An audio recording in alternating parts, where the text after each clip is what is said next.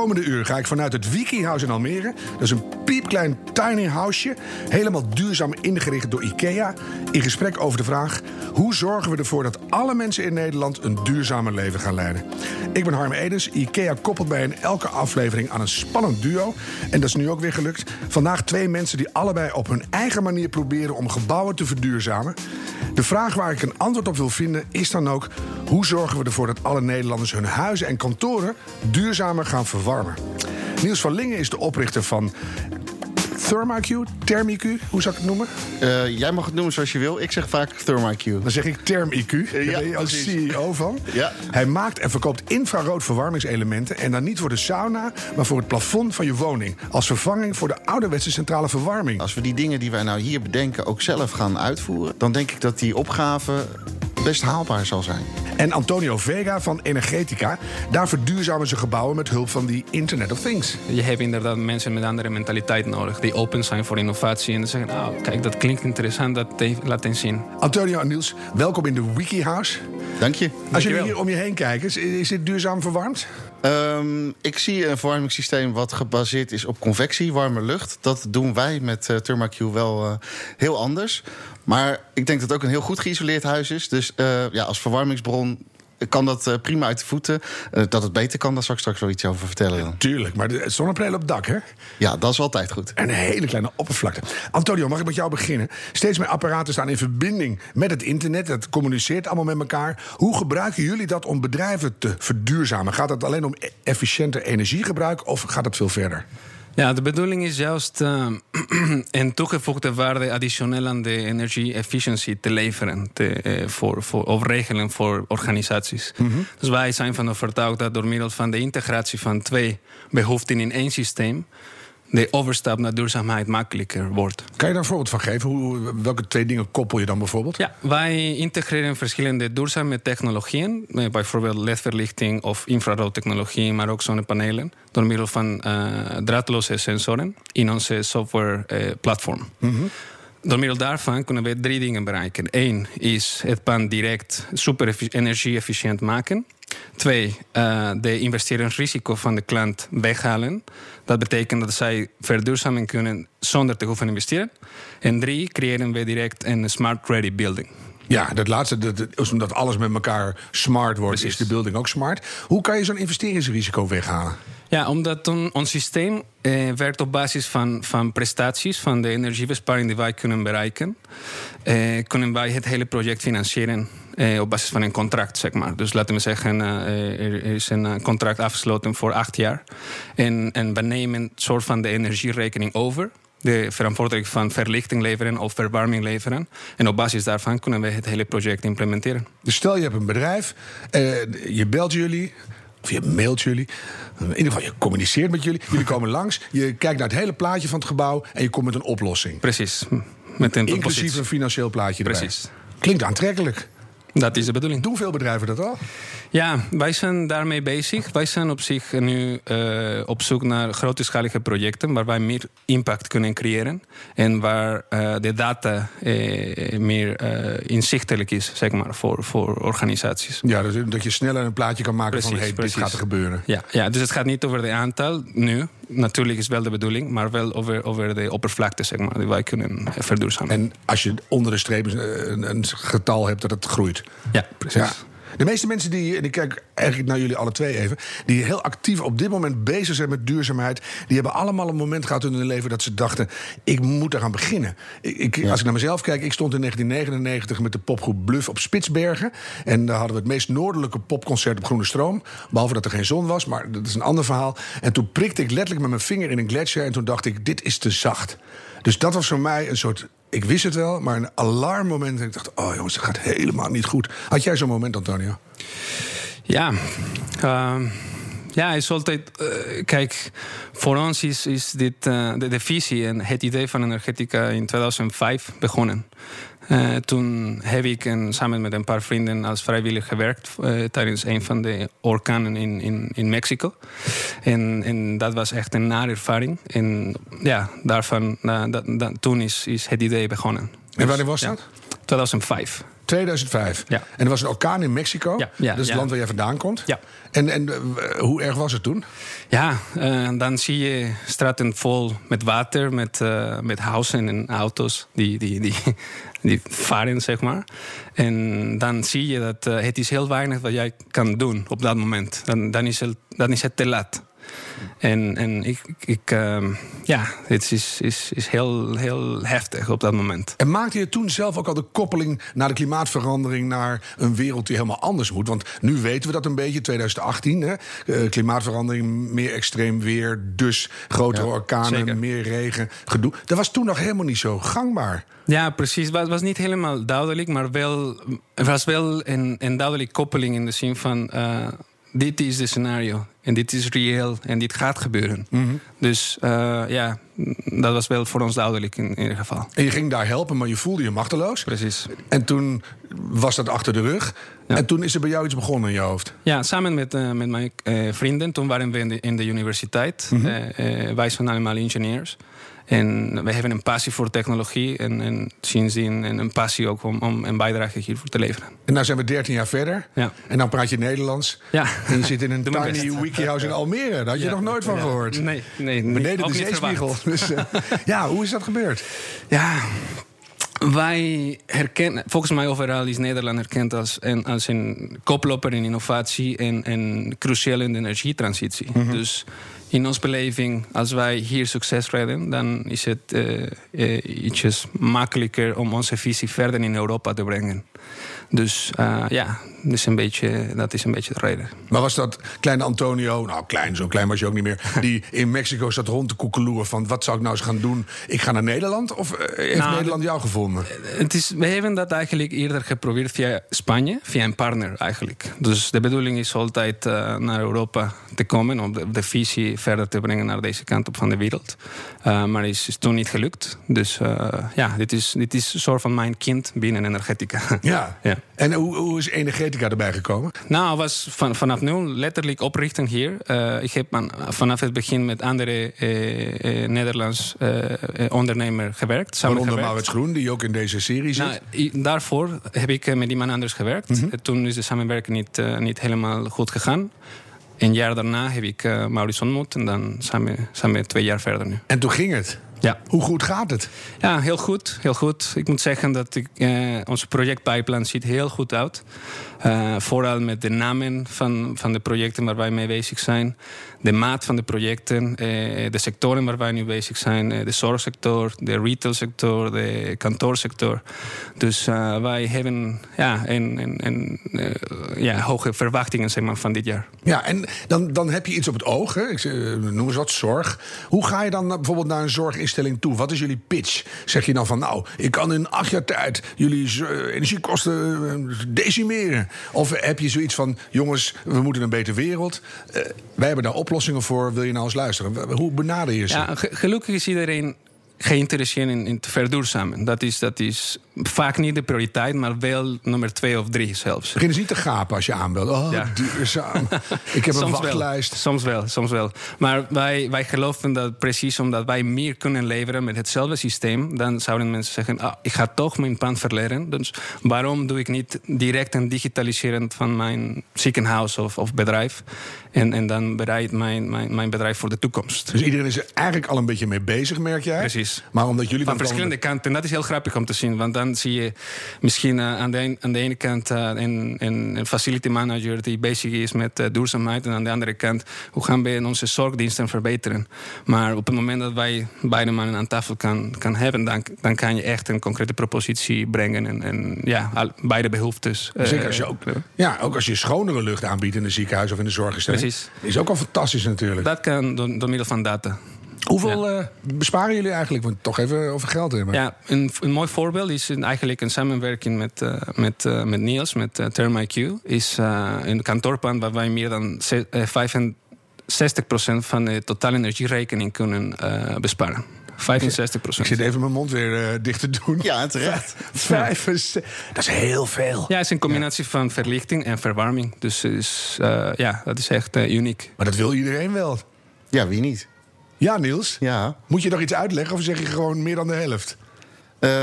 Meer dan de helft in geld bedoel je? Ja, we blijven wel Nederlanders met z'n allen. Ja, maar dan moet er ook aan de voorkant iets geïnvesteerd worden. En daarin blijven we ook vooral Nederlanders. Hè? Ja, maar dat gaan zij weer financieren. Precies. Dus ik voel een heel sluitend businessmodel. Ja, dat zie je goed. Ja, we gaan het straks wel even hebben of dat ook op woningniveau kan. Andere bedrijven, je noemde retail. Ja. Ik zat natuurlijk even voor te bereiden. Ik zag ineens Coca-Cola staan. Zeker, zeker. Dat is een van onze grootste accounts. Dat is een project die loopt tot 2025. Er zijn in totaal 145 distributiecentra in het hele land in Mexico. Waar wij sinds 2015 de panden verduurzamen. En sinds vorig jaar zijn we bezig met data analytics van magazijninrichting. Hoe kunnen we tijd van het personeel besparen? Hoe kunnen we de pallets traceren en daardoor data analytics genereren en zelfs nieuwe businessmodellen voor Coca-Cola genereren? Ja, en ook voor jezelf dus. Ja, precies. Want het gaat veel verder dan energie en een beetje de boel verduurzamen. Zeker. Dat is de toegevoegde waarde van onze oplossing, inderdaad. Niet alleen duurzaam, maar ook intelligent. Ja, maar jullie groeien dus, terwijl je aan het doen bent, groei je zelf ook in je businessvoering. Ja, precies. Spannend. En merk je dan, want dan kom je bij Coca-Cola binnen. Ik kan me voorstellen dat ze aan de voorkant zeggen, nou leuk, doen we mooi duurzame panden, duurzame distributiecentra, klaar. En wat er achter de gevel gebeurt, hoeft niemand te weten. Lekkere foute petflessen, veel te zoet, rotzooi, niet goed. Of veranderen ze daardoor zelf ook? Ja, gelukkig eigenlijk... Wij hebben direct contact met de duurzaam directeur. Het is zelfs een duurzaam directeur binnen Coca-Cola. Dus dat zie je inderdaad, dat zelfs de banen veranderen, de mentaliteit verandert. En kijk, het is niet erg, dat zeg ik altijd tenminste. Het is niet erg om niet, dat duurzaamheid niet de eerste prioriteit is. Het is logisch uiteindelijk. Maar ik probeer te zeggen is dat het kan allebei in één keer. En dat is wat mensen met dit soort mentaliteit willen veranderen, willen zien en natuurlijk binnen eerst ervaren. Maar is het ook zo dat jullie dan een beetje de brengers van het nieuwe geloof zijn? En ze beginnen dan met de ledlampen en de verwarming. Dat kunnen we nog wel overzien. Maar uiteindelijk bestrijd je obesitas en plastic soep. En allemaal dingen die de hele wereld in gevaar brengen.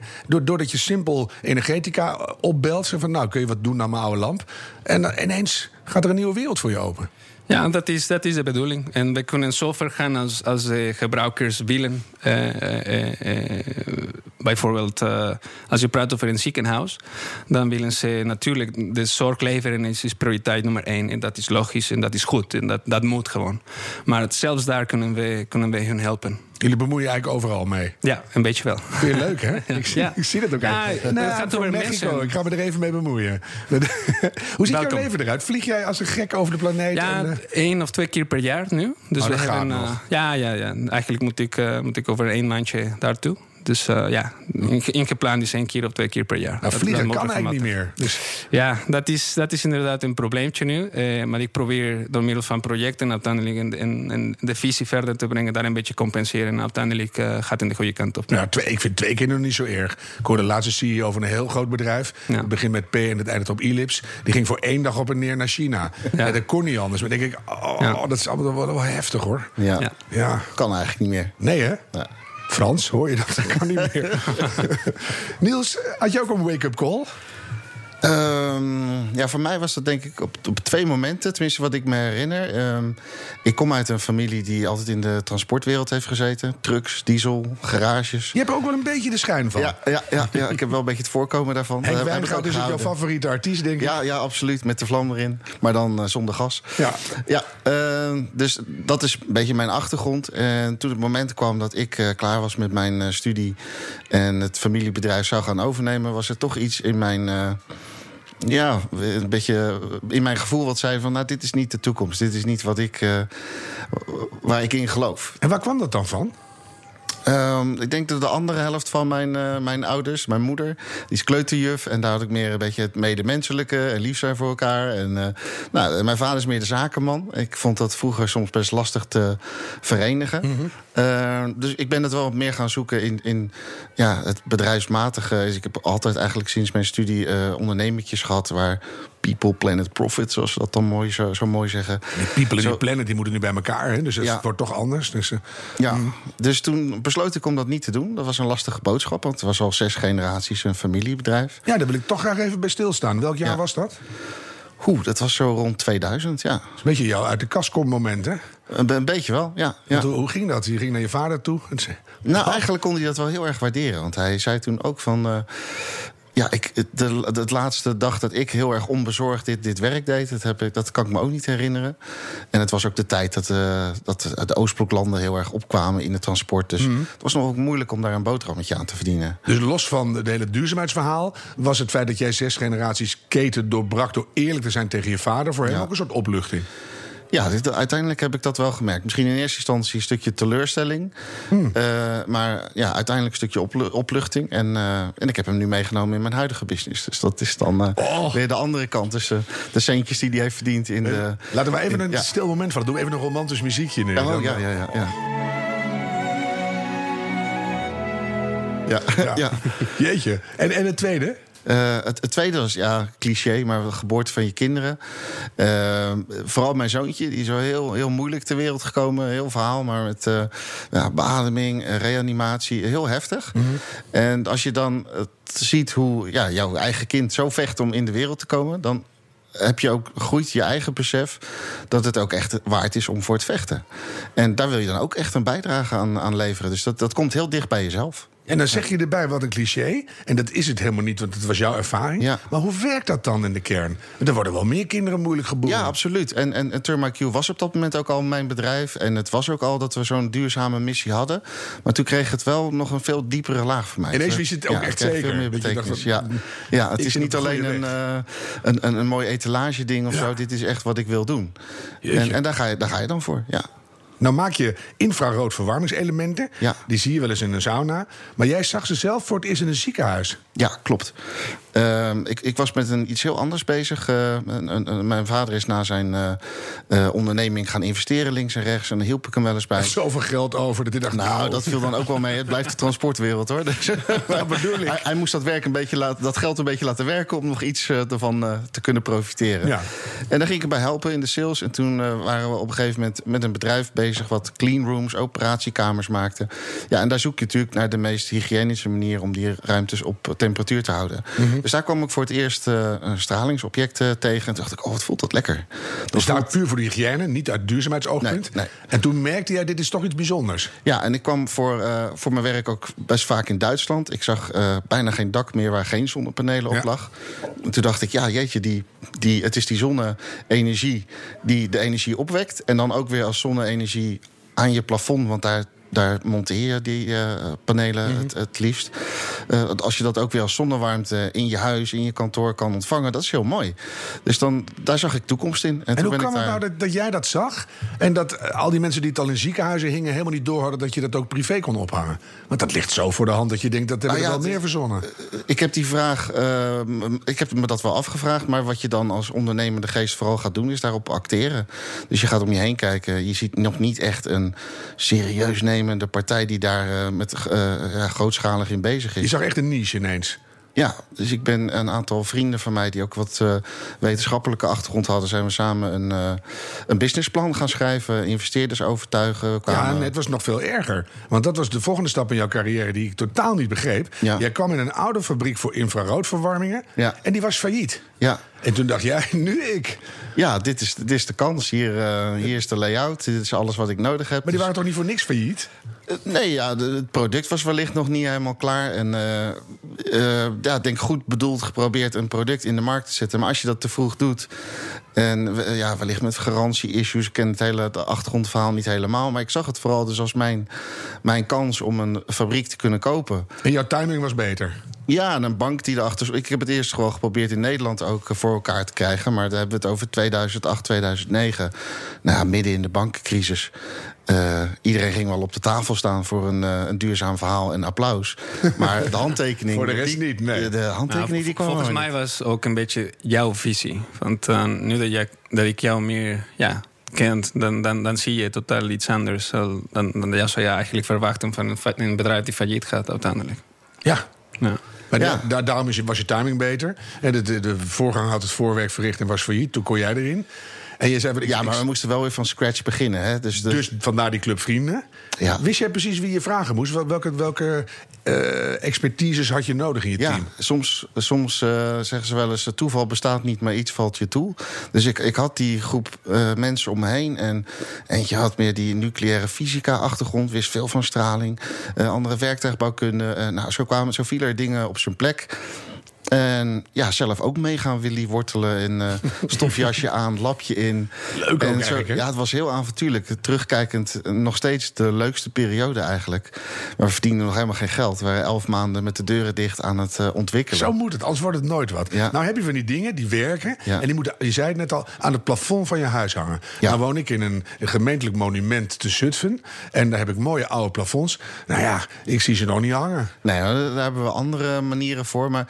Het is eerst goed om even te duiden wat wij fundamenteel anders doen dan bestaande verwarmingssystemen.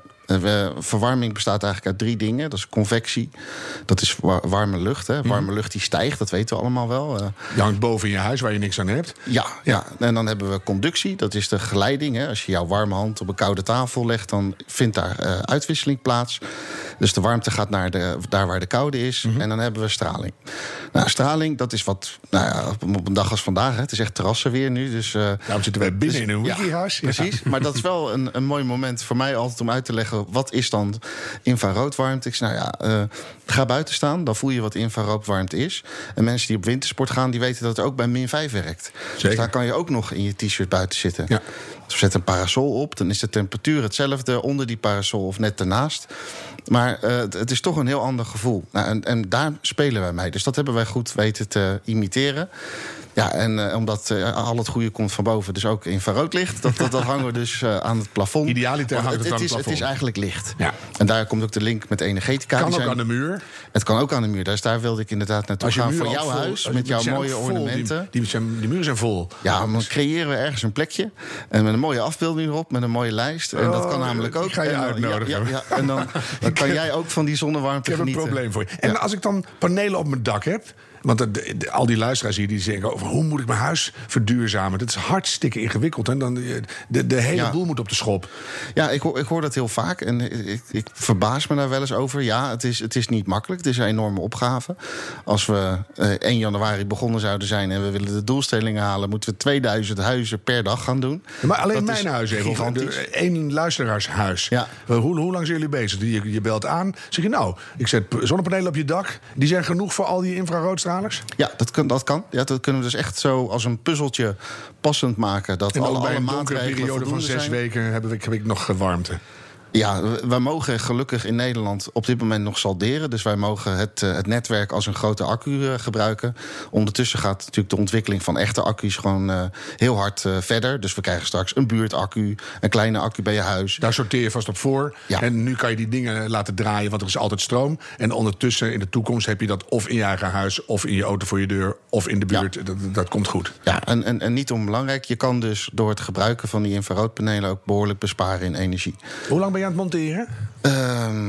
Voor alle maatregelen. Zoals we zouden zeggen, we doen een stukje zonnepanelen, een stukje isolatie. All electric zou in 2 dagen moeten kunnen. Ja. Nee, echt. Nee, dit is het ophangen van een lamp. Hè? Dus het is niet meer hakken en breken. Maar dan moet je wel hard op zeggen. Ja. Ik denk ook, ze gaan mijn plafond openbreken... en dan gaan ze allemaal ingewikkelde... Je hoorde Antonio net zeggen, zij hebben draadloze sensoren.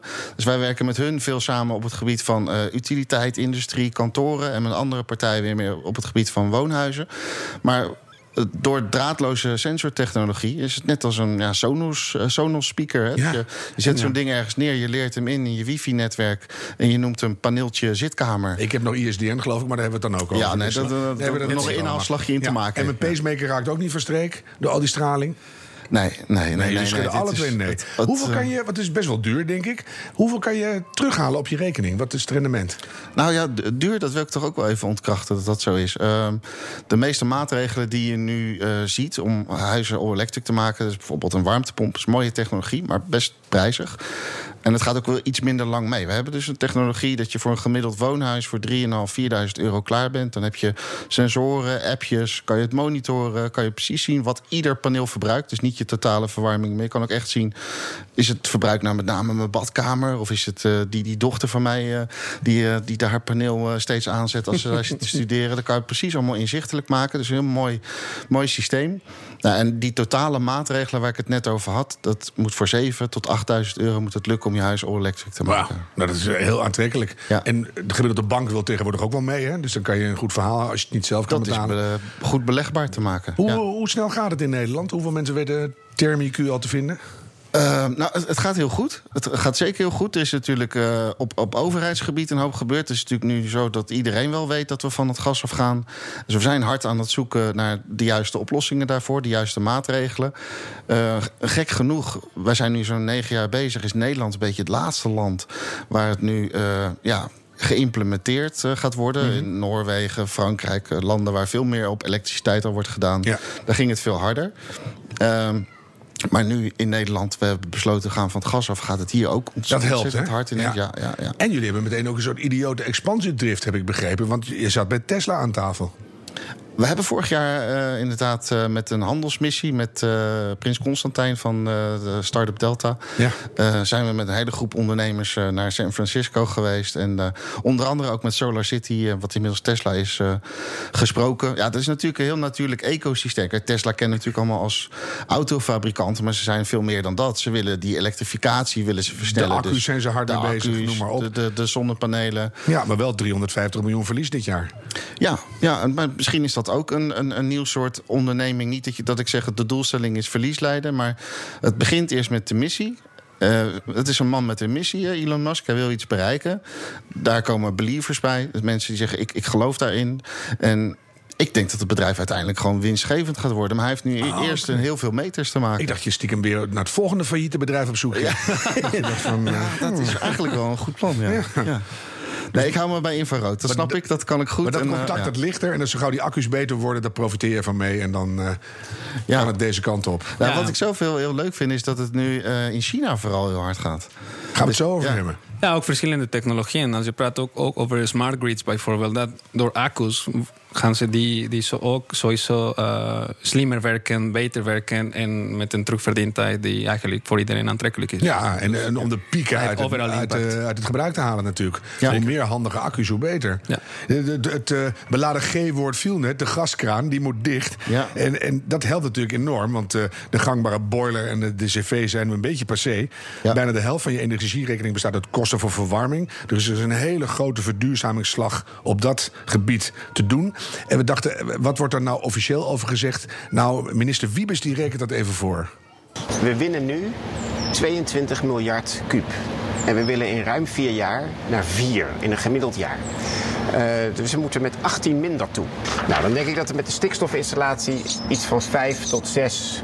in dat jaar 2023 kunnen scoren. Daar halen we minder. Stikstof, daar reken ik nu nog niet op. Daar kom ik zo op terug. Maar door dingen slimmer te doen, hebben we er ook nog 2. Dit betekent niet meer dan nodig.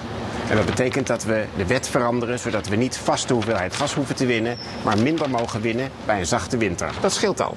Dat is gewoon vanwege regeltjes? Ja, dat is vanwege regeltjes en vanwege de ruimte die er nog in zit. Er zitten allemaal slimme dingen in, maar onder andere niet meer dan nodig. Nou, de Nederlandse huishoudens gaan terug met ongeveer 1. En dat komt omdat we ieder jaar zuiniger worden. Dat is al 10 jaar aan de gang. Ieder jaar gebruiken de Nederlandse huishoudens minder. Maar we gaan dat de komende jaren natuurlijk nog duurzamer doen. Dus dat gaat ietsje sneller. Hele ingewikkelde manier om te zeggen dat 1 miljard kubieke meter privé minder mogen verstoken. Antonio, gaan we dat halen? Ja, dat denk ik wel. Dat hoop ik tenminste. En ik bedoel, technisch gezien is haalbaar. Is een kwestie van doen. Ja. Ja, precies wat Antonio zegt. Technisch is het probleem niet. Het is meer een mensen... Nou, hoe? Nee, ook dat niet. Het is meer... We zijn in Nederland een kampioen... 150.000 huizen per jaar of zo. We zijn kampioen dingen uitvinden, maar we zijn niet kampioen dingen implementeren. Dat doen we dan meer in andere landen. Ja. En daar kunnen wij een hoop van leren. Als we die dingen die wij nou hier bedenken ook zelf gaan uitvoeren... Mm-hmm. Dan denk ik dat die opgave... best haalbaar zal zijn. Maar hoe komt het dan dat zo'n bedrijf als Therm-IQ... ik ga toch maar weer over op het Engels... dat dan niet bijna een semi-overheidsbedrijf is geworden? Zeg, nou Niels, leuk ontwikkeld, hartelijk dank. Nu pikken we je in, want we gaan actief via al die woningcorporaties... al die privéhuizenbezitters bestoken. Van jongens, jullie moeten gewoon aan de duurzame verwarming. Ja, nou, ik denk, nou, goed, dat semi-private, dat hoop ik niet. Maar ik denk wel dat je het steeds meer zal gaan tegenkomen. Ik bedoel, dat besluit om de gaskraan om te zetten is nog maar recent genomen. Dus ik denk dat je maatregelen zoals onze infraroodpanelen en andere technieken steeds sneller zal zien gaan. En ook bedrijven die gaan samenwerken. Het is niet alleen dit stukje techniek of dat stukje techniek. Het is, alles hebben we nodig. Praat je met woningcorporaties? Wij praten zeker met woningcorporaties. En die zijn zeer geïnteresseerd? Ja. Dat gaat ook al verder dan pilots. We hebben vorig jaar zo'n 50 nieuwbouwwoningen gedaan. 50 al? Ja. Het is echt niks. Is nog niks, inderdaad. Dat is allemaal nog een beetje uitproberen. Maar het is wel genoeg voor verhalen met elkaar te kunnen delen. Hoe ervaart zo'n bewoner dat? Vindt hij het fijn? Nou, en dat geeft een beetje de burger moed. En ook de woningcorporaties moed om door te pakken. Ja. Maar het geeft de oude economie ook nog steeds moed. Want als je bijvoorbeeld naar de warmtepompen kijkt... De vraag is op dit moment zo hoog... dat we niet in de buurt komen van het aantal installateurs dat we nodig hebben. En er liggen zonneparken niet aangesloten in Groningen. Ik heb een paar cijfers omhoog gehaald. 2016 was het recentst. 15.000 verkochte warmtepompen in een jaar tijd. En nauwelijks monteurs. Hoe gaat het voor de infraroodpanelen? Nou ja, ik zei het al, het is net als het installeren van een lamp. Dus heel eenvoudig. En we proberen het ook steeds eenvoudiger te maken. Kan een gewone elektricien, die kan het? Nou, niet alleen een gewone elektricien. We zijn het ook bezig om het zo te ontwikkelen... dat mensen die niet technisch geschoold zijn... en misschien, want we hebben natuurlijk ontzettend veel mensen... die of een afstand tot de arbeidsmarkt hebben... of vluchteling zijn, maar ontzettend graag aan de slag willen. Nou, leuk dat je vluchtelingen noemt. We hebben de schooldakrevolutie in Amsterdam... met op alle scholen in Nederland zonnepanelen in de toekomst. Ja. Hebben Syrische monteurs. Ja, die kunnen dat gewoon. Wij hebben nu ook Syrische mensen bij ons in de fabriek aan de slag. En die willen zo ontzettend graag. Het is allemaal met papiertjes en het is allemaal heel moeilijk. Maar als ze dan eenmaal aan de slag kunnen, dan willen ze zo ontzettend graag. Dus we hebben zoveel mensen die staan te popelen. Alleen die zijn niet misschien technisch geschoold. Nou, laten we het dan zorgen. En daar is ons product, leent zich daar heel mooi voor. Een warmtepomp is best een complex product. Allemaal klepjes en dingen. Moeilijk, hak- en breekwerk en zo. Nou, wat ik al zei, met de sensoren van Energetica, van Antonio. Van de straalkachel. Aan het plafond, klaar. Ja, precies. En het is heel makkelijk te doen. Ja. Dat is weer een groot voordeel voor je eigenlijk. Ja, en een fabriek die heel schaalbaar is. Dus ik zou zeggen, laat maar komen. Wij kunnen ze wel maken. We zitten er klaar voor. Ja. Als je nou iets verder kijkt dan nu. Hè? Je hebt nu 50 huizen gedaan. Het gaat nu oppakken. Nou, we hebben wel meer huizen dan dat gedaan. Weet ik, maar als pilotproject voor nieuwbouw. Ja. Hoe gaat zich dat verhouden tot elkaar? De warmtepompen, zonnedingen aan je dak. Het wordt een heel verhaal. Alle oplossingen hebben we nodig. Welk onderdeel ga jij daarvan uitmaken? Onbescheiden durf ik te zeggen. Ik denk dat het een heel groot onderdeel gaat zijn. Gewoon puur vanwege het feit dat we die snelheid moeten maken. We moeten dus echt 2000 woningen per dag gaan doen vanaf nu. En dat personeel hebben we niet als het gaat om hooggeschoold technisch personeel. En dat heb je nodig voor warmtepompen. Dus nogmaals, ik vind het mooie techniek. Ik hoop ook dat fabrikanten zoals wij en warmtepompfabrikanten... gewoon meer de handen ineen gaan slaan en niet elkaar de tent uitvechten. Want we hebben al die oplossingen nodig. Maar wij zijn heel snel te implementeren. Hè? Wat ik al zei, we zijn in de weekendje zijn we bij je weg. Heb je genoeg infraroodpanelen? Ja, een schaalbare fabriek. En er zitten geen zeldzame grondstoffen in. Nee. Dat kan makkelijk. Ja, maar dit is allemaal hoop wat ik verzamel. Ja. Hè? Ja. Dan kunnen we opschieten met z'n allen. Ja, dat is het enige waar we mee verder komen. Ja, een stukje hoop. Ja. Nou werken jullie samen, net al zei Antonio. Mm-hmm. Als je bij bedrijven aankomt... en dan zeg je, nou, we gaan nu uw energievraagstuk... en uw hele logistiek gaan we oplossen. We gaan alles met elkaar laten praten. En u, oh, by the way, u krijgt infraroodpanelen. Ja, dat is inderdaad een nieuwe manier om dit te doen. Normaal gesproken, wat wij doen als het gaat over verwarming... doen we dat op basis van data analytics, van bezettingsgraden. Dus wij doen een optimalisatie van de GBS binnen de panden. GBS? Ja, het gebouwbeheersysteem. De hersens van het gebouw, zeg maar. Wat wij daarmee kunnen bereiken is gemiddeld 25% een optimalisatie daarvan... Mm-hmm. van airconverwarmingssystemen. Maar wat wij samen met Therm-IQ kunnen doen, is meer dan 60%. Dus dat is gigantisch wat wij kunnen bereiken. Ja. Maar overtuig je ze dan met de percentages? Dan zeg je, nou, er komt een rare man met een raar bedrijf en die gaat rare dingen aan uw plafond schroeven, letten niet op, maar het wordt heel goed. Of vinden ze het interessant als je zegt infraroodpanelen? Ja, ze zijn sowieso onder de indruk. Ja. Want dat is uiteindelijk een nieuwe manier om te verwarmen, zeg maar. Dus je hebt inderdaad mensen met andere mentaliteit nodig, die open zijn voor innovatie. En dan zeggen, oh, kijk, dat klinkt interessant, dat laat eens zien. En dus dat willen we zien. Ja. En zijn bepaalde bedrijfstakkers sneller aan het veranderen dan anderen? Als je bijvoorbeeld naar een boer gaat in Friesland en je zegt, ik kan uw stal verwarmen met infraroodpanelen. En by the way, ioniseer uw lucht ook nog even, zeggen ze, opgehoepeld. Of vinden ze dat fijn? Ja, verschil per sector. Ik bedoel, wij zien een constante vraag naar innovatie in de verwarmingkant van onze oplossing in de kantoorsector. Mm-hmm. Maar bijvoorbeeld de zorgsector, waar je veel tocht in de gangen hebt en veel verwarmteverlies. Mm-hmm.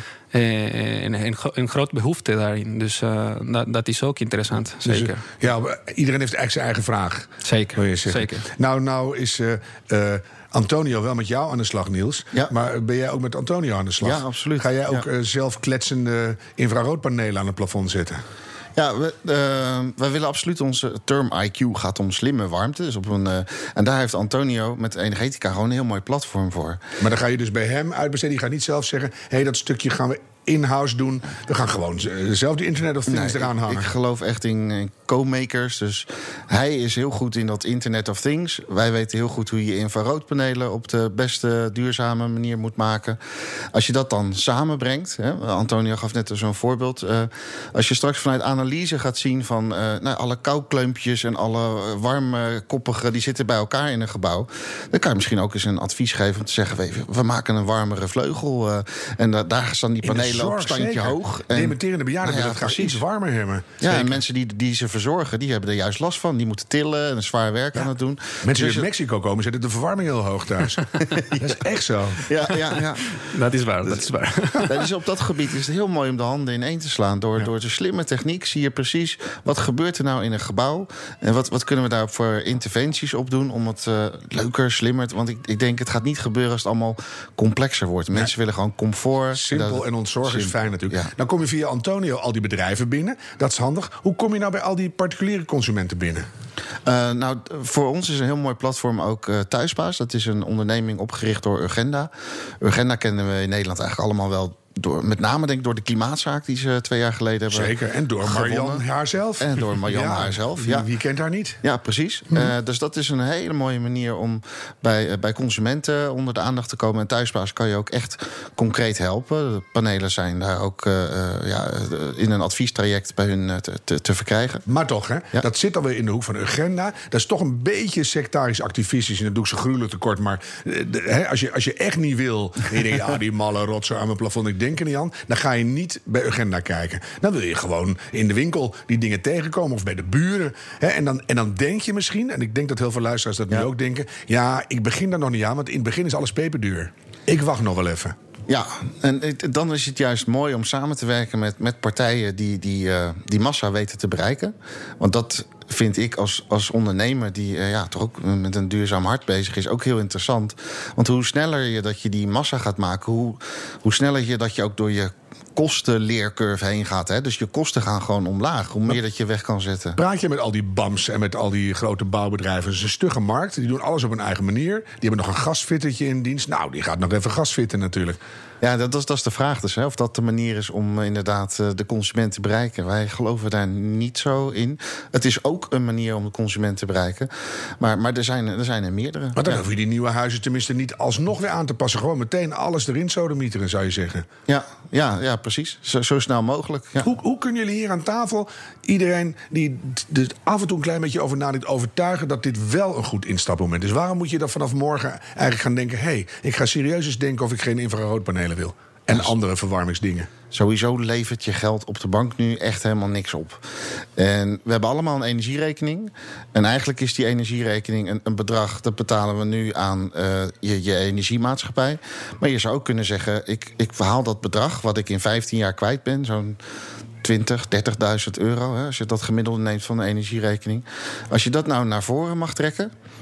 en niet meer gaat betalen dus aan de energiemaatschappij... maar aan een hypotheekbank of een andere financiële instelling... of Antonio met zijn oplossingen die zegt... wij ontzorgen jullie helemaal. En in plaats van dat je de energierekening hebt... die is er niet meer, die hebben we weggehaald. We hebben voldoende zonnepanelen, et cetera, gedaan. Dus je hebt een energie-neutraal huis. En je bent 15 jaar aan het afbetalen.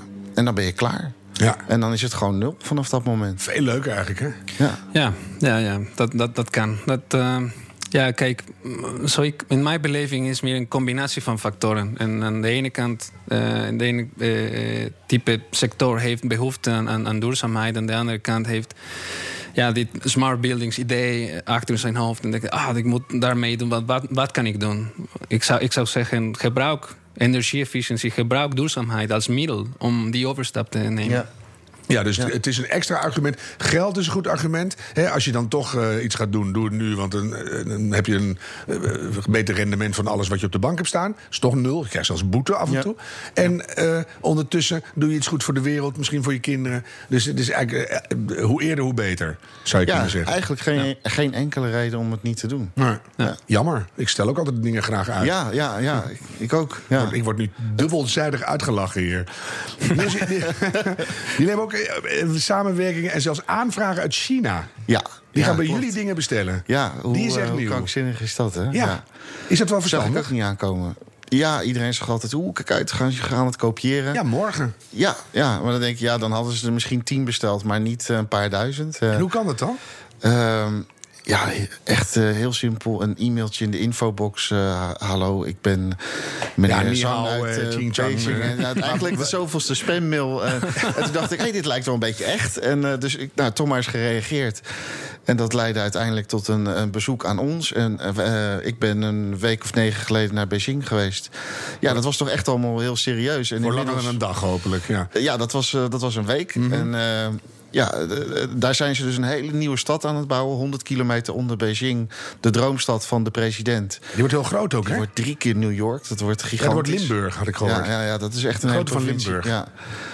Ja, dat is huge. En, heel veel zonnepanelen. Heel veel zonnepanelen, heel veel windstroom. Ze hebben daar geothermie, dat is een andere manier van warmte uit de grond halen, geprobeerd. Dat mislukte falikant, aardlagen gingen scheuren. Dus echt besloten om dat een all-electric stad te laten zijn. Dus dit is eigenlijk het laatste moment dat jij hier zit. Daarna ben je gewoon de nieuwe Elon Musk. Van de PIBA. Dat is misschien een beetje snel als dat zo zou gaan. Het zou zomaar kunnen. Je hebt er toch over nagedacht, Sticker. Ik vind het wel een voorbeeldpersoon. Ja, dat is wel een inspirerend persoon. Dat je enorm succes kan worden vanaf nu ineens. Dat zou echt kunnen. Ja, en ik hoop het, want daar kunnen we impact mee maken. Dat is waar het voor doen. Je had dat gedacht toen je met die DAF-truc nog een rondje bokstel deed. Ja, toch wel goed dat ik daar nee tegen heb gezegd. Vind ik maar, je zei het net zelf al, ze gaan het kopiëren. Hoe lang blijft China bij jou bestellen? En dat ze zeggen, nou is het goed, Niels? Het neemt nu zulke aantallen aan dat wij daar gaan produceren ook. En dat vindt de overheid daar ook heel leuk. Een Europees bedrijf die gaat samenwerken met een Chinees bedrijf. Ja, vind ik heel spannend. Intellectual property, hoe ga je daarmee om? Het maakt niet uit, je ziet wel waar het schip strandt. Je kijkt wel gewoon. Weet je wat het is? Ze kunnen het ook bestellen hier bij iedere dealer op de hoek. Dus ik kan dat heel erg gaan tegen proberen te houden. Maar aan de andere kant, ik zei net al, het gaat om impact. Dus als ze daarbij gaan helpen, is dat alleen maar mooi. Wat ook belangrijk is, is dat uiteindelijk wij als ondernemers, technologische bedrijven, moeten gewoon blijven innoveren. En je kan patenten halen, je kan... Het is eigenlijk ouderwets ook, hè? Ja, precies. Old school, je moet voor de troepen uit. Precies. Ja, dat is een hele goede opmerking. Ja, zeker. Het is ook wel eens leuk om tegen een gast te zeggen, goede opmerking. Maar we zitten nu even over de grenzen heen. Alle twee, hoe doen we het internationaal als Nederland? Want hier intern, Business Park Nederland, qua alle hernieuwbare energie zijn we natuurlijk dramatisch slecht bezig. Maar misschien dat we een inhaalslag hebben. Maar qua dit soort innovaties doen we het goed? Bedenken wel, hè? Ja. Dat is wel het plan. Dit jaar gaan we voor de eerste keer een project presenteren in Italië. Dus daar gaan we zeker verwarming en verlichting aanbieden. En ja, een complete propositie, inclusief met Europese subsidies uit Nederland. Dus echt het compleet pakketje, zeg maar. Mm-hmm. En dat willen we ook in Mexico en verder in Amerika ook doen. Ja, jij gaat naar China, Niels. Nog meer plannen? Nou, we doen verder in Scandinavische landen behoorlijk wat. In Engeland, Frankrijk, uiteraard Duitsland, waar onze fabriek staat zelf. Dus je bent eigenlijk al heel groot.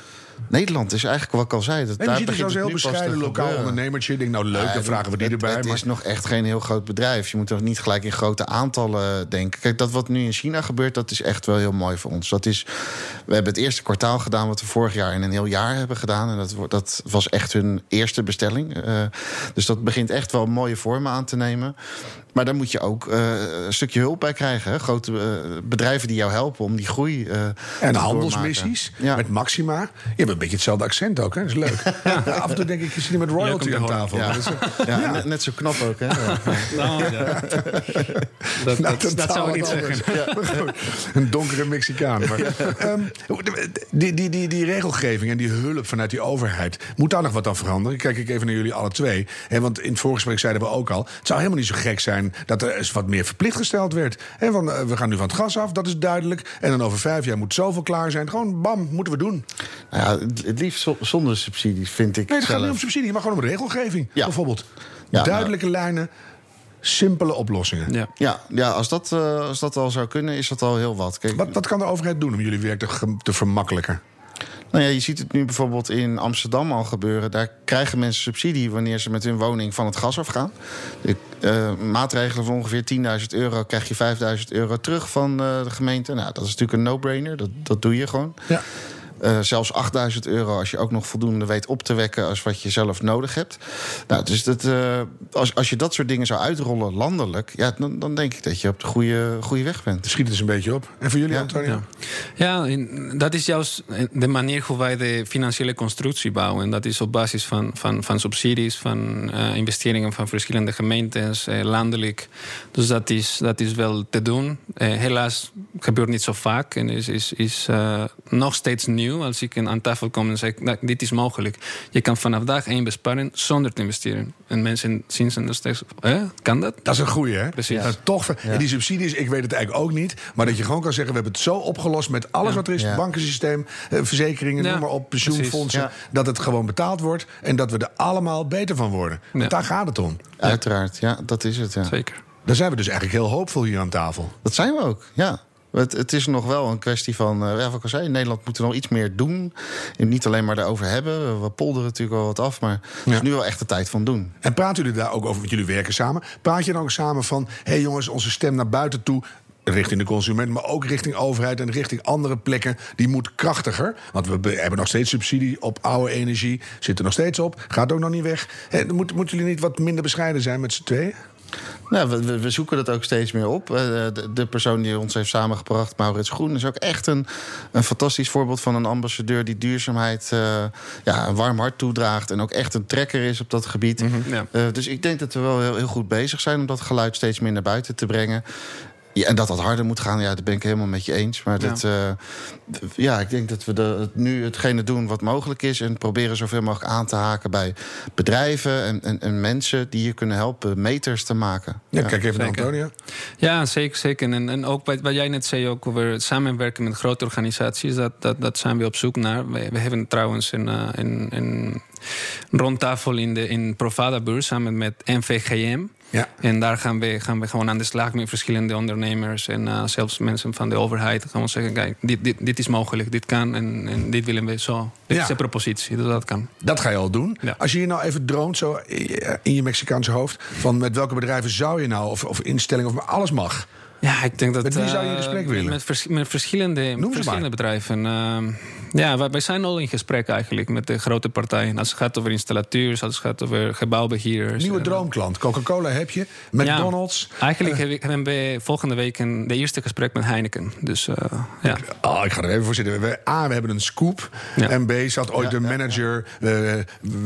Raar bier bij mij in de tuin in Zutphen. Die wilde toen biologisch bier gaan maken en dat mocht niet. En 8 jaar later gaan ze het wel doen en iedereen doet mee. Ja. Dus je ziet dat de wereld verandert. Ja, hè? Zeker. Jullie gaan met Heineken. Ja. Het wordt beter bier. Ja, dat is de bedoeling.